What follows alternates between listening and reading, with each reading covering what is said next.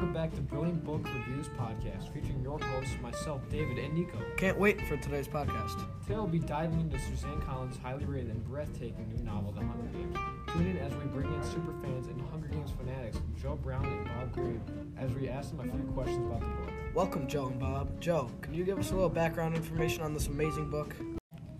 Yes, first off, thanks for having us here. Well, The Hunger Games is set in a future North America in a country called Panem.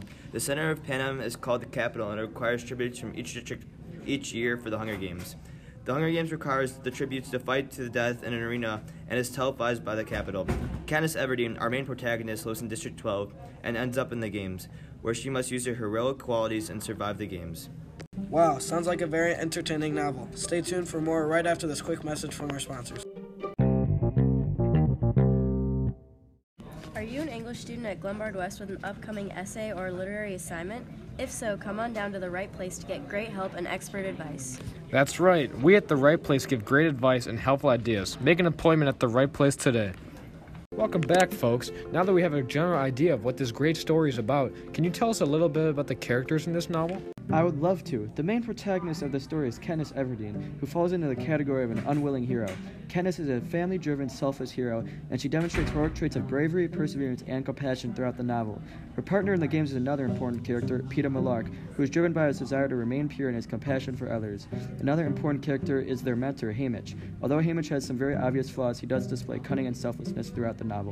Wow, those characters sound really interesting. Can you give us a brief review of the book, Joe? I really enjoyed this action packed book because there was never a point where I felt bored. The action is fast packed and very rarely lets up, but when it does, the novel keeps you engaged with deeply emotional and moving moments. If you were if you like nerve-wracking tension, thrilling action, and engaging love story, then this is the book for you. I think mature middle schoolers and high schoolers would definitely love this book. Definitely a five-star book. Welcome back to my literary podcast. Today we'll be discussing the bone chilling and critically acclaimed Amityville Horror by Jay Anson. Welcome back to my literary podcast. Today we'll be discussing the bone chilling and critically acclaimed Amityville Horror by Jay Anson. The story sets the scene in Amityville, New York, in late 1976 and early 1977. George Lutz and his family of Kathy, Danny, Chrissy, Missy, and their dog Harry start the story off by moving into a well known house in the area, 112 Ocean Avenue. This, of course, is the estate where the famous murder of the DeFeo family occurred just a few years back. But the dirt cheap house, for the amount of amenities, was enough for the Lutzes to purchase it. Only then if they knew what would happen to them in the following 28 days.